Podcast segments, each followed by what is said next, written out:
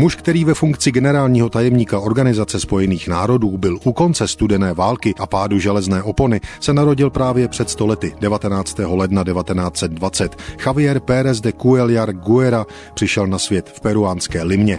V mládí vystudoval práva a následně i diplomacii. Obě tyto své profesionální dovednosti ho provedly celým profesním životem. Už jako 20-letý nastoupil na peruánské ministerstvo zahraničí a další čtyři roky pracoval jako diplomat. Po skončení druhé světové války už v roce 1946 najdeme na pozici člena peruánské delegace na prvních schromážděních Organizace spojených národů.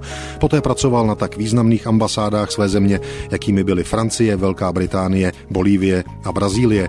Následovali už v 50. a 60. letech přímo ambasadorské posty ve Švýcarsku, následně v Sovětském svazu, Polsku a Venezuele.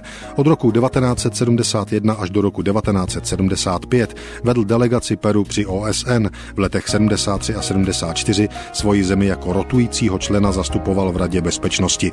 Poté už přišel politický vrchol jeho profesionální diplomatické kariéry. 1. ledna 1982 nahradil svého předchůdce Kurta Waldheima a stal se pátým generálním tajemníkem Organizace spojených národů. Během celých 80. let minulého století musel v době vrcholící studené války manévrovat mezi svobodným západem a totalitním východem. V době války o Falklandské ostrovy ale třeba také zprostředkovával jednání mezi Argentinou a Velkou Británií.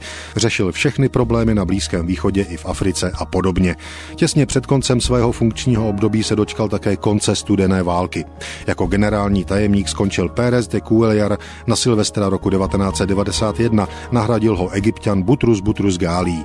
De Cuellar poté v roce 95 neúspěšně kandidoval na post prezidenta Peru. V letech 2000 a 2001 byl ministrem zahraničí a poté v roce 2004 se ve svých 84 letech stal znovu velvyslancem, tentokrát v Paříži. Javier Pérez de Cuellar se narodil před 100 lety 19. ledna 1920 a v Peru žije dodnes.